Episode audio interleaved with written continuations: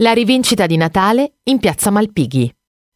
Pupi Avati torna sul luogo del delitto. A 15 anni di distanza dalla partita a carte della vigilia di Natale, in cui perse 550 milioni di lire, Franco Mattioli si reca a Bologna perché ha saputo che il suo amico Lele ha un male incurabile.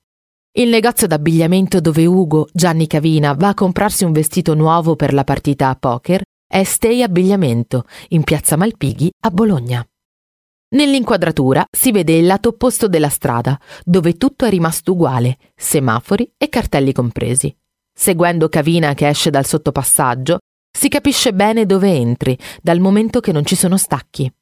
Ubicata nel quartiere Porto Saragozza e intitolata al medico e anatomista seicentesco Marcello Malpighi, già nota come seliciata di San Francesco, in ragione della prossimità all'omonima basilica, nel 1874 la piazza ha assunto la sua denominazione attuale.